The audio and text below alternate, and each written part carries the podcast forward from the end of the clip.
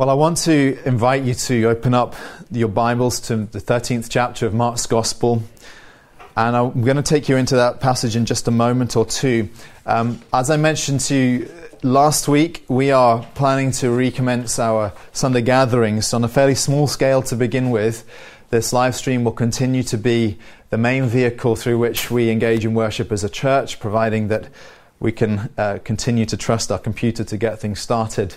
But we are going to continue doing the live stream at 11 o'clock every Sunday. And then Sunday afternoons at 3 o'clock and 5.30, we will also have a gathering which will take place um, um, by invitation because it will be based around particular life groups in the life of the church. But that will be at our normal venue at the London Nautical School. So do look for the email in your inbox which will invite you to a particular service. And please do RSVP as well. We are so excited to be together again. I just feel that... Um, a church has to be um, has to experience its community life in order for it to to exist as a body in order for it to experience the life of God within its fellowship. And so I'm so excited for this to be happening and I feel that even if in God's sovereignty we've been dispersed for a time I'm glad that we can be together again even if it will be in a slightly different um, it will be a different experience from normal. Like we won't be able to sing together necessarily and we'll have to um, abide by certain rules. But it's going to be good. I want to read to you from uh, Mark chapter 13. To begin with, I'm just going to read the first eight verses, but we're actually going to deal with a large section of this chapter, almost all of it. But I, I feel like uh, it would be helpful just to read a few verses to give us a flavor for what is going on. And re- recall that this is the, the week before Jesus is crucified and that he spent a good deal of time in Jerusalem, the city in which he will be crucified. He spent time this week engaging with various opponents, people who've questioned and, and, uh, and put him on the spot and grilled him with regard to his teaching and uh, the things which Jesus um, was, was saying. And uh, we're really reaching a bit of an escalation at this point where things are, there's going to be a breakdown between his relationship and the, the Jewish people in that city and it will culminate in his crucifixion. And so, on this particular day, the end of the day, after he's been teaching in the temple courts and, and uh, spending time with his disciples, it says this that, And as he came out of the temple, one of his disciples said to him, Look, teacher, what wonderful stones and what wonderful buildings. And Jesus said to him, Do you see these great buildings? There will not be left here one stone upon another that will not be thrown down. And as he sat on the Mount of Olives, opposite the temple, Peter and James and John and Andrew asked him privately, Tell us, when will these things be? And what will be the sign that when all these things are about to be accomplished? And Jesus began to say to them, See that no one leads you astray. Many will come in my name saying, I am he, and they will lead many astray. And when you hear of wars and rumors of wars, do not be alarmed. This must take place, but the end is not yet. For nation will rise against nation, and kingdom against kingdom. There will be earthquakes in various places, there will be famines. These are but the beginning of the birth pains. Now, what will become obvious to you in reading even just the few verses that we've read so far is that we're, what we're handling here is a passage of Scripture that is concerned with um, what the theologians call eschatology, which means the end times. It means um, the way the Bible speaks about the future and the, the decades and centuries and even millennia that would follow the um, death and resurrection of the Lord Jesus Christ. So we're dealing with um, what is broadly comes under that category of eschatology. Now, there are basically two extremes when it comes to this particular um, aspects of Christian teaching and doctrine, because obviously Christian teaching and doctrine can be divided into different categories. You have teaching about God, you have teaching about our salvation, you have teaching about the church.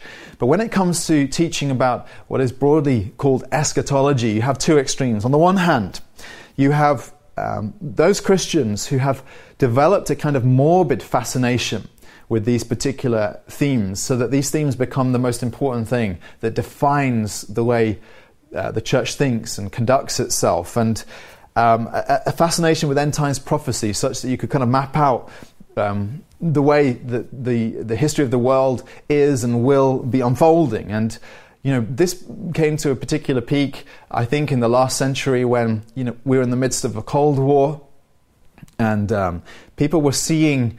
Uh, they were reading their Bibles and they were reading the newspapers in the other hand, and they were comparing and saying, surely, surely what Jesus is talking about or what is prophesied in various places in the New Testament, surely all of this is unfolding before us.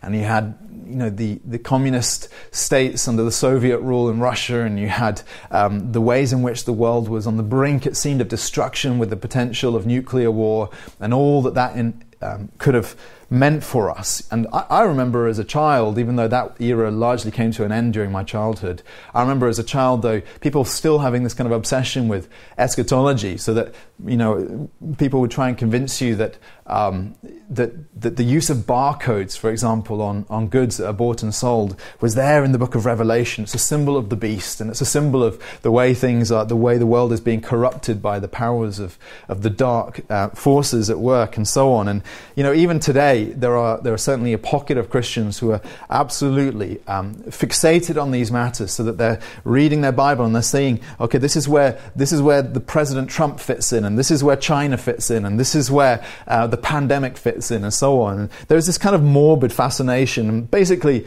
the more that Christians engage in this kind of speculative way of reading history and of reading the Bible, the more they tend towards the lunatic end uh, fringe of the church, and it begins, gets a bit crazier and crazier until eventually we find ourselves dug into bunkers with uh, tins of baked beans st- stacked up to the ceiling because we're waiting for Armageddon. And that's certainly one way that Christians have interpreted things. And then at the other end, you have effectively the opposite response, which is a kind of abandonment of any effort to understand what's really going on in passages like this one. So that Christians have, have, have kind of retreated, I think, into a kind of hopeless, well, we can't possibly know um, what these strange verses depict. And so we really just make our faith about me and my own fulfillment and my own happiness. And so Christianity ends up being internalized, becomes a private way of uh, understanding faith and religion. And I'm no longer interested at this point in God's great plan in history, of what's unfolded across the millennia and what, what is awaiting me. I'm just interested in how I can be happy, how I can have peace, how I can, um, you know, the practical elements of the Christian faith and how it can make my day feel better, essentially. And so we, we, we, we vacillate between these two extremes. And, you know, the worst end of that, there's no longer really any talk about heaven. There's no longer any talk about eternity. There's no longer any urgency in mission. Because if Christianity is just, is just a kind of a quick fix for having better mental health or more peace or any of these kinds of things, and all that you know, big stuff isn't really of concern to the individual Christian. And we find ourselves vacillating between these two very different ways of expressing the Christian faith. And you ask me, well, where are we today? I think if we'd gone back 60, 70 years, um, uh, what we're looking at there is the Christian faith very much fixed on the kind of eschatology themes so that you know any christian worth their salt in the middle of the 20th century could have given you a chart that mapped out the end times and, uh, d- and depicted how things are going to unfold before the return of christ. And we have largely moved in the other direction. I think for the most part people don't even talk about the return of christ anymore or they don't talk about um, any of these themes in particular because we've kind of given up and we said oh well we don't really understand this stuff. And if, if that's the case, then I think my, the urgency with which we need to look at a passage like this is even more exaggerated. We need to understand what's going on here, what Jesus is talking about. And really, in, as a preface to everything I'm going to say today, I want you to just understand why I think this is so vital. Because of all the chapters in Mark's Gospel, there is no question in my mind but that this is the most difficult to uh, understand. So that if you're just reading the Gospel in your private devotions, um, you're going to find it most difficult to read this particular chapter and to understand what's happening. And I, my own philosophy in preaching, and I think this is vital for you to understand because we've taken a good deal of time to work through the Gospel of Mark verse by verse or section by section. My philosophy of preaching and of wrestling with even difficult passages like this, I would describe as a kind of nose to tail preaching. And uh, I take that phrase back in the, the, the mid 90s, there was a restaurant established in East London uh, called St. John by a man called Fergus Henderson. And he, he, he, he established this restaurant on the principle of nose to tail eating. And basically, what he observed, of course, was that most modern cooking um, it involves going to the supermarket and selecting the very best cuts of meat off the sh- supermarket shelves. So we'll, we'll choose a piece of um, sirloin or a piece of fillet or a prime rib, and it's all pre-packaged and sanitized. And really, it has bears no resemblance to the animal from which it came. And most of the animal is not there on our supermarket shelves. I mean, unless you're going through uh, one of the markets in London, you're not going to encounter, you know, the head of the animal or the hooves of the animal, or the ears of the animal, or any other parts of the animal if you're going to Sainsbury's or Tesco's or any of these places. And so what we're, we're looking at here is the result of a consumeristic age, a sanitized age in which everything is just neatly packaged for us for easy consumption. And I think to a huge extent, this is what's become true of the church in the Western world at least, that to a large extent, the consumerism of our age, the sanitization of our age, means that we are only interested in carefully pre-packaged portions of Christian truth, which are largely practical and which have an immediate payoff for our day-to-day lives. And uh, of course, we don't want any hint of blood, and we don't want any hint of offal, and we don't want any hint of the animal. We just want something which I can instantly digest and take away with me. And I believe that the Christian church is basically becomes uh, somewhat malnourished through that approach, and it certainly indulges our worst tendencies to get fat and obese, spiritually speaking, and to sit around on our sofas and do nothing.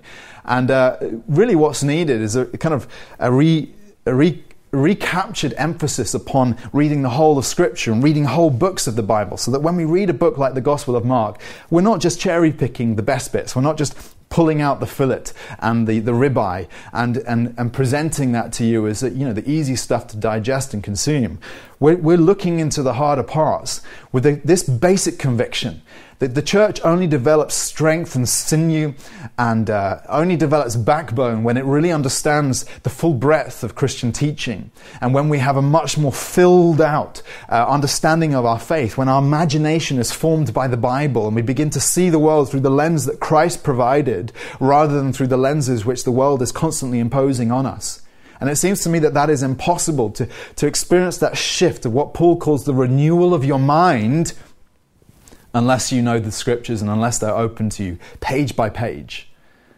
And so I make no apology for the challenge of looking at a passage like this. I think it's absolutely vital for us. My task then today is partly to show you how I think these verses have been massively misunderstood and misread by Christians. And therefore, to open it up to you as we read through this passage, my main task is to demystify and to explain what actually is a fairly straightforward passage when it's understood rightly. And then, toward the end, I want to help you to see the takeaway, the application, the ways in which this is so vital for us in our present moment. And so we're going to spend a good deal of our time just reading through and commenting on this chunk of Mark's Gospel, which will be different to my normal format, but I, I think you'll appreciate the reason for doing so as we go through it. Let me read again then the first two verses and we'll get going. It says, As he came out of the temple, one of his disciples said to him, Look, teacher, what wonderful stones and what wonderful buildings. And Jesus said to him, Do you see these great buildings? There will not be left here one stone upon another that will not be thrown down. They were exiting the temple grounds, and the disciples kind of pivot round and take in the view. And they are captivated by the view of the temple. Now, this particular temple that was standing in Jerusalem in the first century was called the Second Temple. The first temple had been built by Solomon, you know, uh, eight, about eight to nine hundred years before Jesus. And it was one of the seven wonders of the world. But that temple had met its tragic end with the conquest by the Babylonians and uh, the, the, the, exile that, that took place afterwards. And um, what resulted was a, a, tragedy in terms of the, the, the, the religious life of the, nation had depleted until, um, until the return of the exiles. And they began to rebuild the temple at about five centuries before Jesus. And initially, this was a relatively modest structure. And uh, so modest, in fact, that some of the men who were alive who remembered something of the old structure began to weep at uh, how pitiful this new temple was. But then Herod, uh, the king, the kind of puppet king of Israel, began working on this particular incarnation of the temple. And it was a, basically a massive vanity project the stones were enormous, some of them almost the size of buses. And uh, he, he, he developed and, and uh, rebuilt this temple into its, to the kind of glory that he felt would basically reflect well on him. And people were happy about that. They wanted their temple to be beautiful. And so these men take in this extraordinary view. I, the closest I've ever came to this, uh, come to this experience was visiting Barcelona. And you'll know that Barcelona has quite a lot of architecture that was developed by Gaudi. And one of the things, one of the, the kind of pièce de résistance is the Sagrada Familia. Now, I had never seen an image of this cathedral. I don't know how I'd gone through my life, never having seen it. And this thing had been uh, begun, the construction began in 1882 and it's still being built to this day. And so as I came out of the underground station with my wife, I kind of lifted up my eyes and it took me by surprise. I didn't really know what we were going to see that day. And it actually took me aback. I was amazed at the structure of this enormous cathedral and the way in which it reflected partly the glory of man in our ability to create extraordinary things, but then also the glory of God. This is a structure built for the worship of God. And this is the experience that the disciples were having on this particular day. And then Jesus says, it's all going to be utterly flattened and destroyed. Now, the thing that you have to hold in your minds is that this is the fundamental purpose of this entire chapter. That Jesus is predicting the fall, the tragic end of the city, its glory, and particularly of the temple itself. You see, about 40 years after Jesus said these words, the Jewish war had been raging as the Jews had rebelled against Rome. And towards the end of the 60s in the first century, this war heated up until AD 70 when the Romans utterly flattened the city. And this Jewish war becomes a defining moment in the life of the nation and also has a massive impact upon the life of the church. Thinking negatively, it meant that the nation of Israel was obliterated. And of course, until the 20th century, that was the state for the Jewish people. They became a diaspora, a scattered people. From AD 70, they never had anything like a state to enjoy protection and security. For all these centuries, they were scattered across North Africa and through Europe, and then further afield into places like Russia and eventually into the United States and beyond. It meant no nation it meant no observance of the law. You ever ask yourself the question why is it that Jews today don't follow the law as it pertains to sacrificial system? And the answer is not because they didn't they haven't wanted to, it's because they haven't had a temple in which to follow out this sacrificial system. And so instead of giving sacrifices in the temple, the rabbis in the centuries after this developed a system of prayers to replace the sacrifices. And so Judaism took on a completely different shape to the shape which it knew in the era when Jesus was alive. Everything for Judaism changed then. But that's to think of it this way. Also, the change took place within the church. The church had been based around Jerusalem. But from this era onwards, it became a global phenomenon and this is a thing that we need to understand. And so, what Jesus is talking about here, he's speaking about AD 30, AD 70, the temple will be destroyed. He's talking about an epoch change that will take place then in the first century, which is actually, thinking biblically, the most important change in history that took place in, in the history of the world. And th- th- this is why we have to understand what's going on here. When I was a boy, um, I was born in the early 80s and went to primary school in the late 80s and early 90s. And uh, somewhere around the, the, early 90s, one of my friends at primary school called Eric came home from uh, Germany, from a holiday in Germany. He brought into school a little uh, clear plastic box, and inside that box was a little piece of concrete with some, um, some kind of ink on it. And this piece of concrete was a piece of the Berlin Wall. Now, as a child, I didn't fully appreciate uh, just how important this artifact was. I had no understanding really of what had taken place in history. But of course, this wall, and the reason why people are interested in pieces of this wall is because the downfall of the Berlin Wall was more of a symbolic thing than anything else that took place in the 20th century in terms of the shift of epochs. We had all the tension of the Cold War. and the Iron Curtain that had fallen across Europe, dividing Eastern Europe and the Soviet um, states from Western Europe and the capitalist and free world. And the Berlin Wall was the symbol of that because Berlin itself was divided into two. There was communist East Berlin and there was West Berlin, which was governed by the, the, um, US and Britain and so on. And this wall divided even families, German families. It divided friends. It divided people who knew each other. And they'd been able to travel back and forth until the wall was put up. But when the wall was put up, it marked the, the descent, really, of this curtain and the way in which the whole of Europe had changed face. And then the 1980s began to see something of a, a warming of a relationship between the East and the West until it culminated in 1989 with the pulling down of this wall in Berlin and the freeing of the Deutsche Democratic Republic from communist rule and the uniting of Germany, which was in many ways just a symbol of what was happening in the whole world as the Soviet era more or less drew to an end. And so the wall, even though it was just a wall, it stood for, for a change of epochs. It, it, stood for a change at a global level, at a cosmic level of what was taking place in human history. And this is what Jesus is talking about here when he's, he, de- he describes how not one stone will be left upon another. Now, I want to read on then. It says in verse 3 that as he sat on the Mount of Olives opposite the temple, Peter and James and John and Andrew asked him privately, Tell us, when will these things be? What will be the sign when all these things are about to be accomplished? And Jesus began to say to them, See that no one leads you astray. Many will come in my name, saying, I am he, and they will lead many astray. And when you hear of wars and rumors of wars, do not be alarmed. This must take place, but the end is not yet.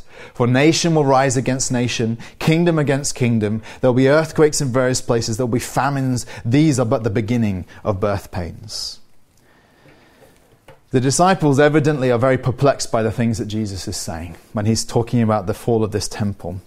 And so they ask him this question of when and how will we know that this is about to take place? And I think uh, it's very hard for us to put ourselves in their shoes to understand the degree of, of, of confusion that they must have felt on that day. It's like if I was to say to you that in 40 years, uh, London will be submerged underwater. Global warming will have so accelerated, the ice caps will have melted that the city as we know it will no longer exist. Maybe uh, Hampstead will be like an island, and Barnet will be like a couple of islands in what was once Greater London. But everything you know and love, the Thames Barrier will have been annihilated, and everything you know and love about the city will have vanished forever. And that would be very difficult for you to absorb. It would mean a change of the world as we know it. It would mean a change of our own worlds but a change on, on a scale that we cannot really grasp or comprehend. And this is the kind of thing that Jesus is talking about here. He's talking about such a shift that the disciples can't fully take it in. And then Jesus begins to answer that question of the kinds of things that are going to happen. He talks about these wars and rumors of wars and earthquakes and famine. Many Christians have read this and they've t- seen the language of the end coming and they thought, surely all of this is talking about the very end of history when the Lord Jesus Christ is, is going to return to claim his kingdom. But of course, that's a misreading. Jesus is answering the question about the, the temple and the fall of the temple. And what he's describing here are the events that took place in that 40 years between when he said this and when the temple fell, that generational shift that took place. And the, there were wars. There were false messiahs to begin with. We know this even in the book of Acts. There's a man called Theudas who's mentioned in Acts chapter 5 who was a false messiah. We know that there were wars. Herod Antipas went to war against the Nabatean king in the 30s. And then we know that there were earthquakes. There was a major earthquake in Asia Minor, which is modern day Turkey, in, I think in which year? In, eight, in the year 61. In Pompeii, there was an earthquake which partially flattened the city in 62, which was uh, you know, it predates the destruction of Pompeii when the Vesuvius erupted. And then there was an earthquake in Jerusalem itself in AD 67. And of course, there was famines. All through the 40s, the Roman Empire experienced famine, but particularly in the year 46, under the reign of Claudius, there was an immense famine which, which, uh, which affected great vast portions of the Roman Empire. And it's mentioned, of course, in the history book, which is the book of Acts, which tells the story of the early church. So all these things, they, they seem apocalyptic. It seems like stuff which, you know, would cause you to, to look at for the signs of the end in your newspapers, but really this was stuff that was happening within the lifetimes of these men. All of these things would take place, and all of them would, would tell them that what Jesus was predicting was coming to pass. Let's read on from verse 9. He says, But be on your guard, for they will deliver you over to councils, and you'll be beaten in synagogues, and you'll stand before governors and kings for my sake, to bear witness before them. And the gospel must first be proclaimed to all nations. And when they bring you to trial and deliver you over, do not be anxious beforehand what you are to say, but say whatever is given you in that hour, for it is not you who speak, but the Holy Spirit. And brother will deliver brother over to death, and the father his child, and children will rise against parents and have them put to death. And you will be hated by all for my name's sake, but the one who endures to the end will be saved. Now we need to ask ourselves the question what is the main reason for this transition that's about to take place in history? This thing that Jesus is, is, is, occupying his mind and which he's trying to communicate to the disciples of this great change that's about to happen in the life of the nation. What is the fundamental thing that's going on here? And the answer is the faith, the gospel, true religion, the worship of Yahweh is going to be liberated from its geographical base around Jerusalem and the worship which was centered around the temple, and it's going to be freed and unleashed to become a worldwide mission. And this is what Jesus makes explicit in verse 10 when he says, The gospel must first be proclaimed to all nations. The very thing which began to take place in the book of Acts when the gospel was first preached in Jerusalem, and it says in Judea, and then Samaria, and then to the ends of the earth as the apostles were sent out by the Holy Spirit to bring the gospel into the nations. This is the great shift that would take place from being based in Jerusalem to being worldwide. And what Jesus needs to understand, his disciples to understand about this shift as it's about to take place within their own lifetimes, is that this is both bad news and good news. The bad news is that the favor that they're going to experience in Jerusalem as people are going to start to believe in Jesus shortly after his resurrection. And we know this from the early chapters of the book of Acts that many thousands of Jewish people in Jerusalem became believers of Jesus, followers of the way, as it was said then. There were 3,000 on the day of Pentecost. There was another, it grew to 5,000 plus within a couple of chapters. So the Jerusalem church was lively and, and vibrant and re- experiencing the reviving power of God and throbbing with life. And it's all centered there in Jerusalem. But this was just the honeymoon period. Because what would happen was that the, the opposition to the gospel would begin to set in, first in Jerusalem, and then it would cause the Christian church to be scattered. And everywhere they go, they would preach about this Savior who has died for our sins and been raised from the dead and, and therefore confirmed to be the Son of God. But everywhere they go, they would experience what Jesus is describing here that they'd be beaten, that they'd be hauled before rulers and put on trial that they would experience the betrayal by their own family members as, as children turn on siblings and parents on children and so on, so that you're, you're, even your own family you can't trust because to be a follower of Jesus is to endanger your own life. So the bad news for the church was that even if they would experience momentary joy of people becoming followers of Jesus en masse in Jerusalem, all of that would come to an end. And the normal situation of the church would become persecution, would become adversity, would become the advance of the gospel against the enemy forces, so that constantly they are buffeted and prevented from uh, experiencing the full liberty of what it means to be free under Christ.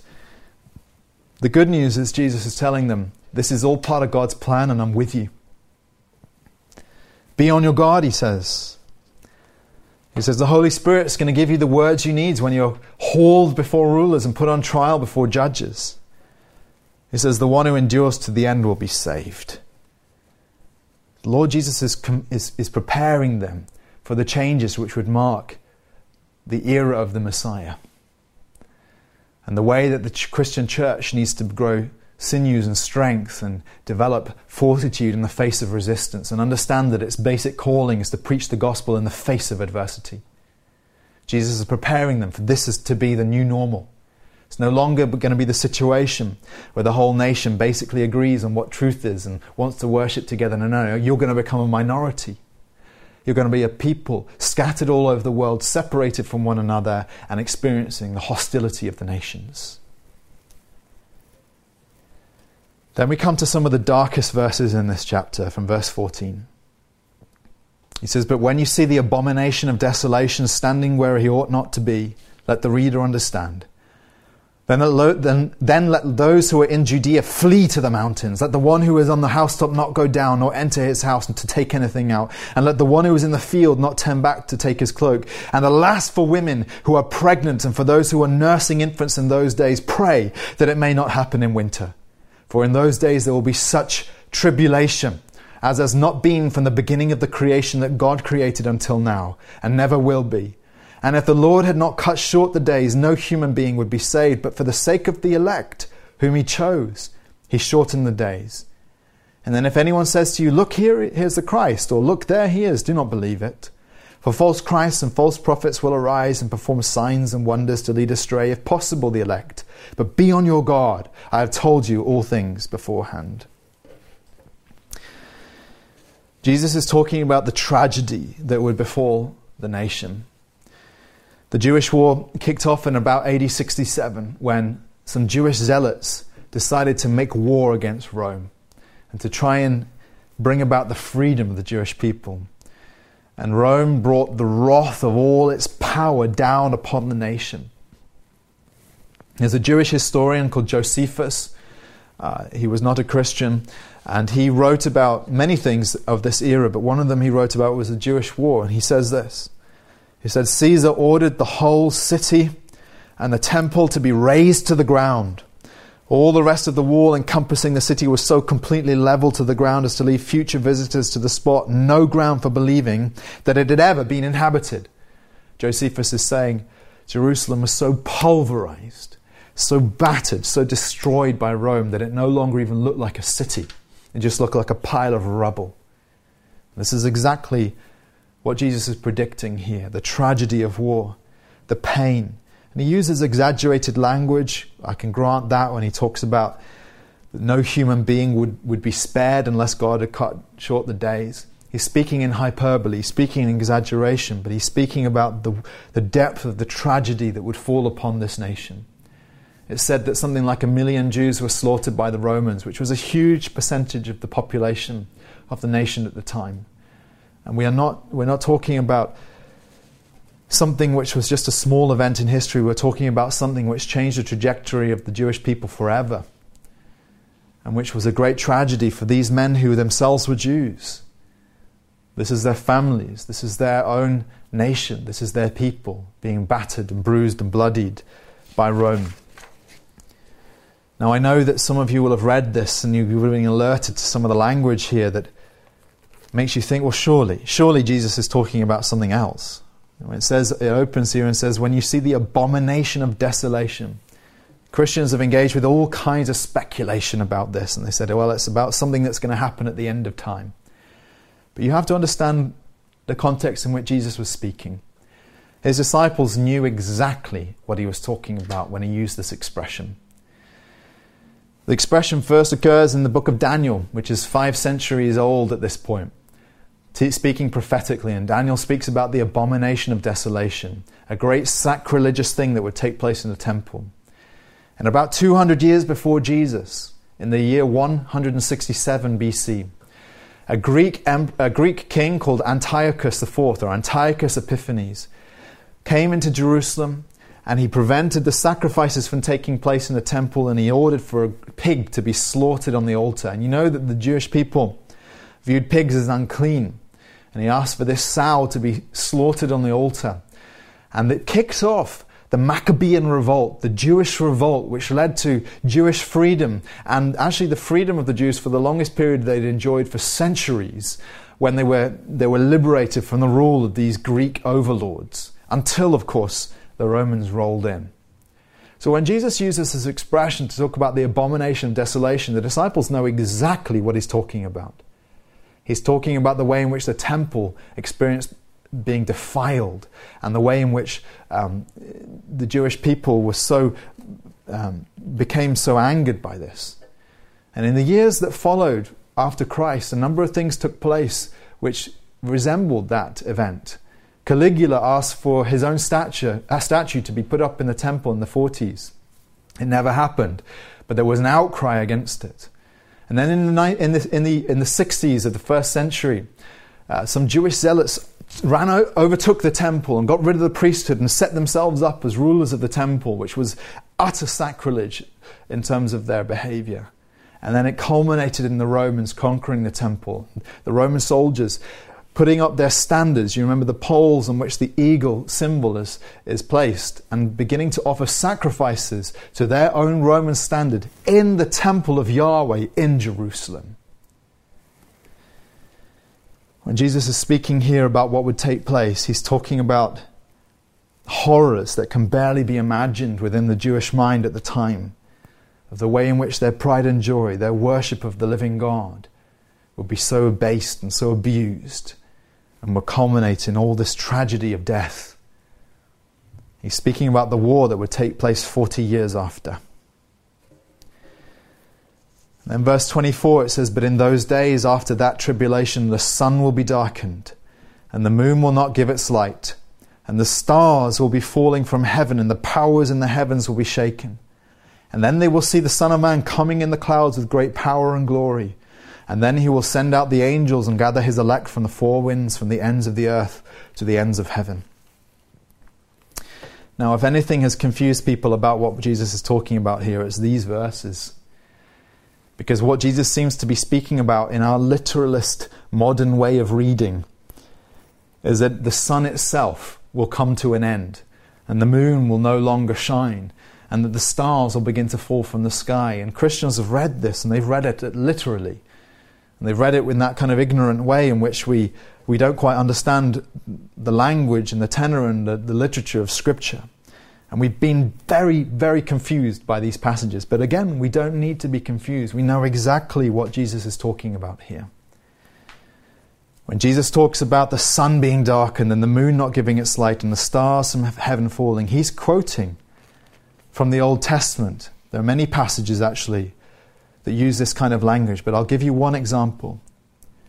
In Isaiah 13, says, Behold, the day of the Lord comes, cruel, with wrath and fierce anger, to make the land a desolation, and to destroy its sinners from it. For the stars of the heavens and their constellations will not give their light. The sun will be dark at its rising, and the moon will not shed its light. Now, when Isaiah wrote that, he was prophesying not the destruction of the created order as we know it, but the fall of the empire of Babylon. And in the same language he uses later for the fall of the empire, empire of Edom. So, all this language is what we would describe in, in our modern tongue as earth shattering events.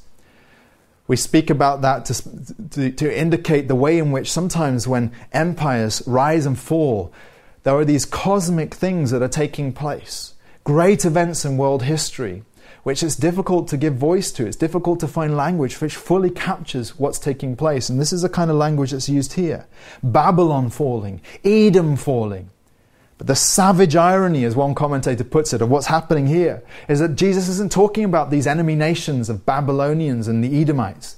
He's talking about God's own people. He's talking about Jerusalem. He's talking about the temple. And he's saying that God's anger and God's wrath will fall upon them. Similarly, when he says that they will see the Son of Man coming in the clouds with great power and glory, he's not talking about his second coming, which is a certain event in future. He's rather using the language of the book of Daniel. Now, I know I'm testing you by all this um, explanation, but bear with me. Listen carefully. In the book of Daniel, chapter 7, it says, I saw in the night visions, and behold, with the clouds of heaven there came one like a son of man. This is where the phrase comes from, the son of man. It's all in the book of Daniel. And it says, And he came to the Ancient of Days and was presented before him. And to him was given dominion and glory and a kingdom that all peoples, nations, and languages should serve him. His dominion is an everlasting dominion, which shall not pass away, and his kingdom one that shall not be destroyed. How are we to understand this?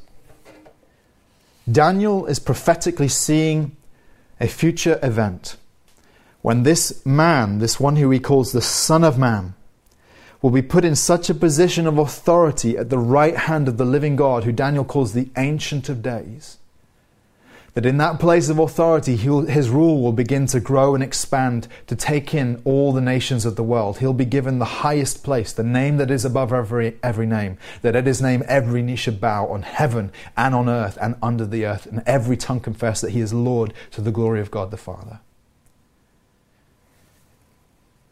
Daniel seeing that.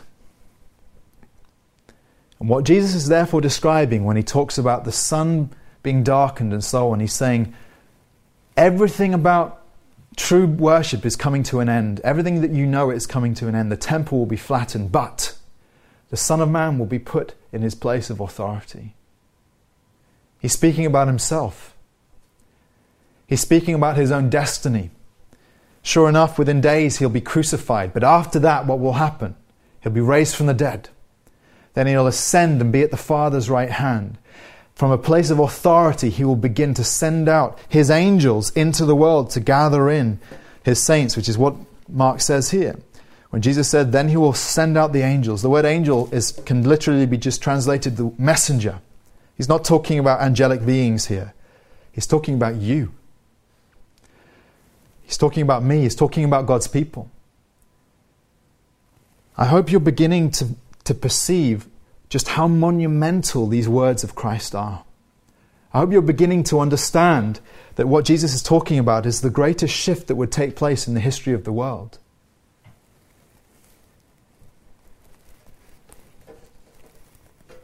I want to read to you these last verses before I draw this to some kind of conclusion.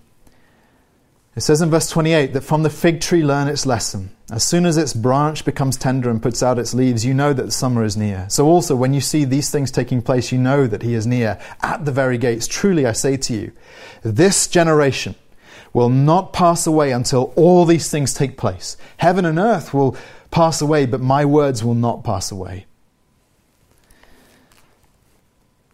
You remember that from the perspective of the disciples, this is very difficult for them to comprehend. For us, looking back in history, you know, you, you, are vaguely aware that the temple was destroyed at some point. We kind of shrug it off like it was just something that happened once upon a time. But to them, it meant everything about the world was about to change. Everything about the way they understood their faith was about to change. Everything about the way they understand the purposes of God was about to change. And so, these predictions, so hard to believe as they were, Jesus says, Listen, this is how you know this is all going to happen. It'll be like trees. When they start, you see the leaves coming out. You know the seasons are changing. He says, When all these things begin to happen, when you see the wars, when you hear the rumors of wars and the earthquakes and the famines and all of these things happening, then you know that change is afoot. And he tells them explicitly everything that he said would happen within a generation. A generation is about 40 years, and so it happened that almost exactly 40 years later, everything that he predicted here took place. And I remind you, Mark wrote this gospel about in, around 10 years before Jerusalem fell. Even from the perspective of Mark, when he was writing these words, this was all future. None of this had actually been fulfilled. Which means that we need to pause and gasp and understand that what Christ was talking about here is of the utmost importance that symbolized the absolute greatest change that would ever take place in the history of the world. Now, I want to ask the question what does it mean for us? Because I know that we need to understand what the take home is, and I want to su- suggest a few things. It means, first of all, and by the way, the last verses of the chapter we'll come to next time, but they really are talking about the return of Christ at the very end of history. But what we've read so far, the first thing you have to note is that it all vindicates Jesus. It vindicates him, which means it proves him to be right. It proves his identity. It proves who he is. It proves that you can trust him and rely upon him. Now, I say that because he's engaging here in prediction, in prophecy. Prediction is a dangerous game because it's a very high stakes game.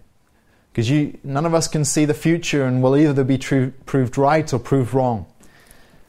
Very, I doubt there's anyone among us who could Name, for example, the person who first shot up a flare about the dangers of the millennium bug. And some of you probably don't even know what I'm talking about, but towards the end of the 1990s, as we we're anticipating, celebrating the coming of the new millennium when the clocks would tick from 1999 into 2000, the fear began to grow. What will happen? Will all the computer systems in the world crash because they weren't designed to transition from 1999 into 2000, which to you and I might sound like a small thing, but at the time seemed like an enormous thing. People were predicting that the planes would fall out of the air, that hospital systems would crash and people would die, that, that banks would no longer function or be able to uh, exercise transactions um, of money. And they thought the turmoil that could follow from something as simple as going from 1159 on 31st of December 1999 to uh, transitioning into the new millennium, that something as simple as that could actually bring about um, some pretty massive upheaval in the world. But of course, all of these fears were proven unfounded.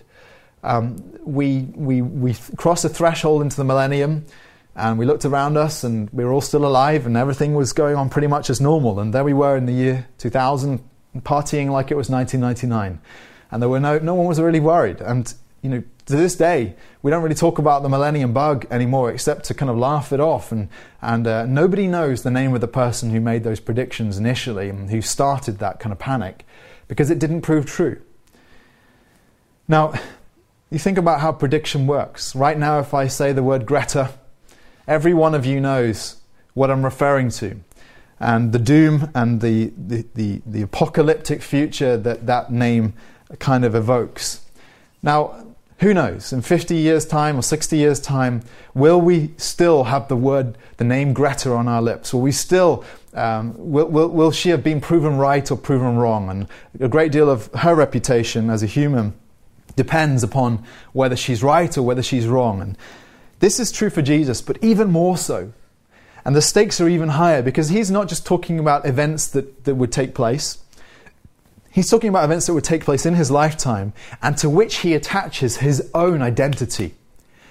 He's saying that these events are the marker. These events are the confirmation of my authority, of God's will to bring to an end an old era and to set me in place as the Messiah, the ruler of the whole world. So either he's wrong, and we read this and we think, oh, well, Jesus made some false predictions in which case we can actually call into question everything he said about himself and discard him.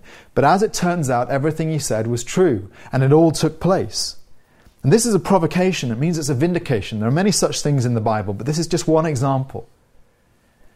And it may be difficult for you to fully grasp in the moment just how the immeasurable importance of this for us as individuals. Maybe because you know, if you're a Christian, you need to grasp the fact that when Christ said these things and he was proven true, this gives us absolute, unshakable certainty that he is who he said he was. But maybe you're not a Christian. You've been wrestling with the teachings of Jesus and you've thought of it as spiritual truths that you can kind of take for your day to day life. And what Jesus is saying is, no, you have to take me at more levels than that. You have to understand that I'm the Lord of history, that I'm the Lord of your life, that I'm the Son of Man seated at the right hand of the Father.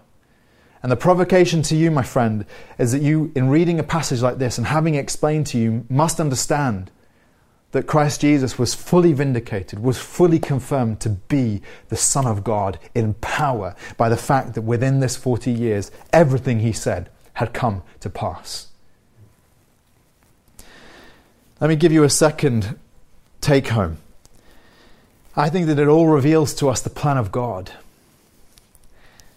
Now, Think of it this way the destruction of God's temple should have meant the end of belief in God as we know it, the end of belief in Yahweh.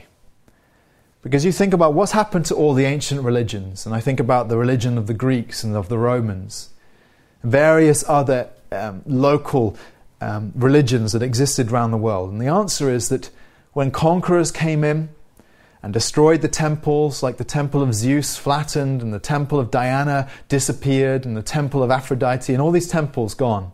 What happened? And the answer is nothing happened. The gods were proven to be dead gods. Their temples vanished, and they were impotent and unable to wreak revenge on their conquerors. And so most of us would think, well, if the temple of the living God, the temple of Yahweh, was flattened, then surely that proves beyond doubt that the God that the Jews believed in wasn't real. Until you read a chapter like this and you understand, as Jesus was speaking prophetically of that fall, you read a chapter like this and you begin to understand that everything happened according to the plan of God, that God had a purpose in the destruction of his own temple. And we have to ask the question and wrestle with the question what is that purpose? What was he revealing? And I've already hinted at this, but I think it's really emphatically obvious when you read the chapter as a whole that Christ is talking about a time when belief in God will no longer be tied to that particular location, but will be unleashed into the world. Now, this is always God's plan. You read the first book of the Bible, you read the book of Genesis, and you come to God's interactions with that man Abraham, who's the father of all who believe. And God's promises to him was, I will bless you, and through you, all the nations of the world are going to be blessed. Which seems like an odd thing to say to a nomad in the desert in Mesopotamia, you know, a couple of millennia before Jesus. You're going to change the world. But the promises of God have proven true. That through Abraham and his progeny, his descendants, and the children of Abraham, which we all are by faith when we believe in Christ, the entire face of history has been changed, and God's people have been a blessing to all the nations. God always wanted, in other words, for his faith to be a worldwide, global thing. And this is the moment. What Jesus is describing here was the moment when these great shifts would take place in history. Let me give you one final point then. Not only does it vindicate Christ and reveal the mission of God in the world, the final thing I want to say to you, friends, is that it shows you your place in the history of what God is doing in this world. It shows you what your mission is, what your purpose is, because it places you into the timeline of what God is doing in history. And I think you can think of it like this think of it in terms of death and resurrection. The Bible is full of deaths followed by resurrections, in which God brings one thing to an end in order to start something new. We see it in the early chapters of Genesis when he floods the world in order to end the wickedness of humanity and then start something new through Noah. And he forms a covenant with Noah in which there are now rules that govern the behavior of humans. Then we see it in the life of Joseph. There he is, a slave in Egypt, a prisoner in the prison cell. He effectively dies. Why? So that God can resurrect him and bring him to life and put him at Pharaoh's right hand and then save the nations through Joseph in the great famine that would strike. Then you see it in the life of Moses, how God takes this guy from being at the right hand of Pharaoh and then effectively kills him by putting him in the wilderness for 40 years to be a shepherd so that then he can resurrect him back to life and call him out of the wilderness and say, okay, now's the time you're going to be the deliverer of my people. We see it in the life of Jesus himself.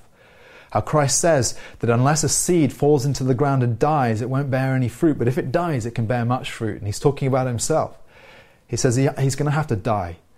If he carries on living as normal, the result of his life will be inconsequential. But if he dies, his resurrection will be life from the dead to all humankind, that we'll all have an opportunity to be saved.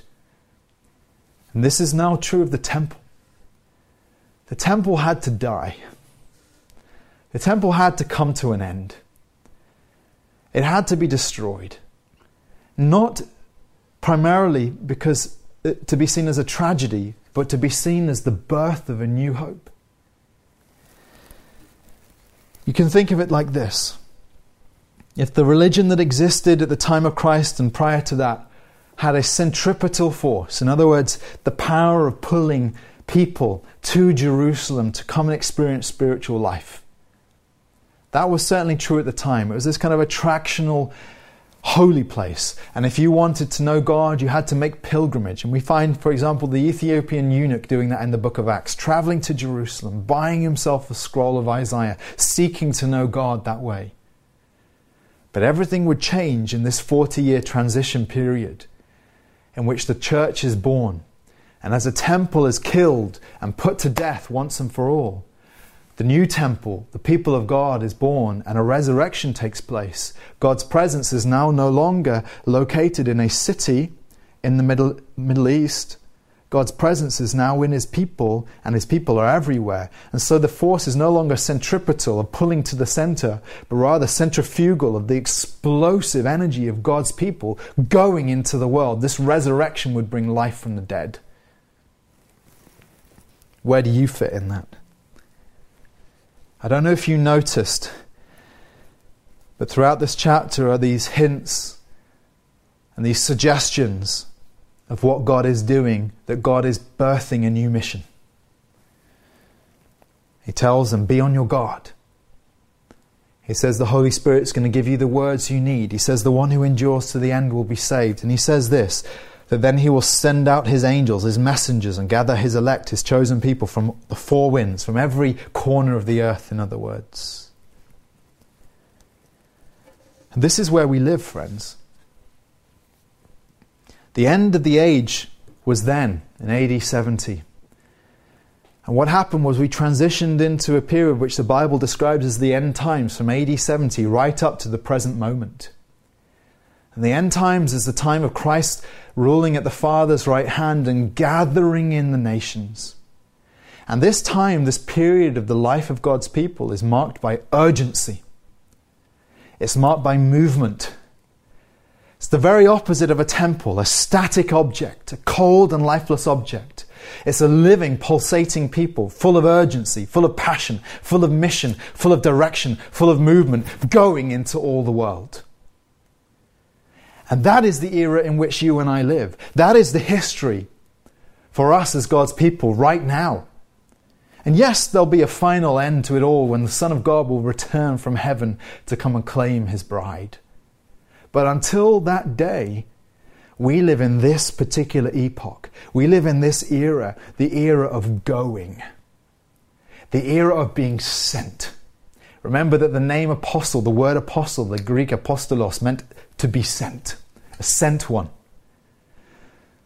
No longer would God's people be static, no longer would they be sat still and comfort of their own homes in Jerusalem, engaging in the, ordinary rhythms of worship in that, in that great structure. No, no, no. Everything would change. They would be sent in, into the far flung corners of the earth, the places to which you and I are called to be and to go. And they're to go with this message, they're, they're messengers. And, friend, the provocation I want to leave with you is this one.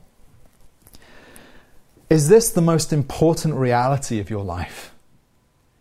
All of us are born and grow up with all kinds of desires, don't we? We have a desire to potentially to get married, or to, a desire to succeed in a particular career, or a desire to um, raise children, or a desire to own a beautiful home, or all kinds of desires which compete and control the things that we think are important in our lives. And the Bible doesn't dismiss these. Many of these are implanted by God Himself within us. Part of the way we're wired, part of the way in which we reflect His image. But the great danger for Christians is that the desires that we have, which are so temporal, so based on this world, so really about building a house next to the temple, that they overshadow the movement of God, the power of God, the grace of God, the gospel of God, the movement of God, and what He's doing in this world. And the Christian is somebody who reads passages like this and begins to reevaluate his life. He begins to understand that I'm not here on this earth to dig in and find comfort. I'm not here on this earth to be static and to be stable and to be still and to just sit back and enjoy the beautiful view of the temple. I'm here on this earth to be about the mission of Jesus. And Jesus is right there. He has come on the clouds of heaven to be at the Father's right hand, the right hand of the Ancient of Days. And He has instructed you to be about His mission. And this mission will absorb everything in your life. It will take control of every dimension of your life. It will take control of how you think about your money, as we were talking last week. No longer would we give, like the widow, to the temple structure. We'll give to the mission of God. It will take control of your ambitions. No longer will you be thinking about how you can glorify yourself in this age. You'll be thinking about how you can bring glory to the Lord Jesus Christ. It will take control of your friendships. No longer will you think about finding a few like-minded people to form your own little clique and to find comfort in this world. You'll be thinking about how you can give and spend your life in love for other people. It'll think about, it'll transform how you think about family. You know that your new family won't be the old biological family who betray you and turn you over to the authorities and, and hate you because of your faith. Your new family will be the church of the living God, this new dynamic community. This people of God, no, not bound by a biology, but bound by the gospel, that drawn from every race and tribe and people and language from the face of the earth and brought together under the banner of the Lord Jesus Christ. I'm telling you, friends, that this is meant to transform every dimension of your life. And we'll know that we're a church that's alive when every individual in our church is fixated on the reality of this commission, this purpose, this calling that is ours since we live in this age. We're not to sit still. We're not to get comfortable. We're not to sit and, and, and, and set up a structure and build a new temple to which all people are invited if they want to come or not. We're to go. Plant churches, be missionaries. I wonder where God will take some of you. You know, it's so hard to know, isn't it, what the calling is that rests on each of you as individuals. But when I consider the hundreds of people that constitute our church, I know that in amongst this group, many of you are going to take this calling seriously, and the movements of your life are going to be controlled by the mission of God. You're going to think to yourself, where does God want me? Where does He want me to work? Where does He want me to live? What church does He want me to be a part of or to start? And your whole life and mission is going to be absorbed with this. And you're going to be about preparing yourself, recognizing as you do that the mission of God is the most important thing in the world for Christians. You're going to dig in and start to prepare and to get yourself ready to be useful for Him. Friends, this is what this passage is about.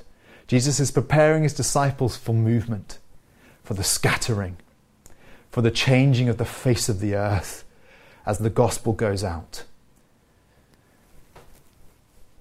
Let's pray.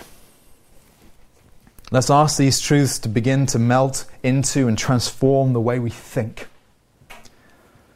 I hope you can begin to see how the Christian imagination has to be shaped by the Bible and not by the latest how to book or the latest popular, trendy message that's going out. We need to, be under, we need to understand history as God controls it. I want to pray that we, this is going to shape our, our minds, our imaginations, our hearts. Father, I want to ask you to forgive us for domesticating you and your purposes, reducing you down to a petty deity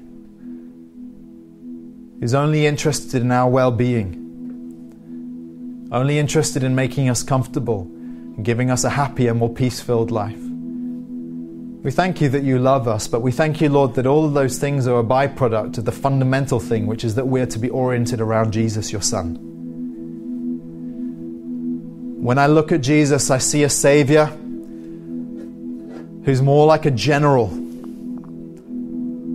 in a war room.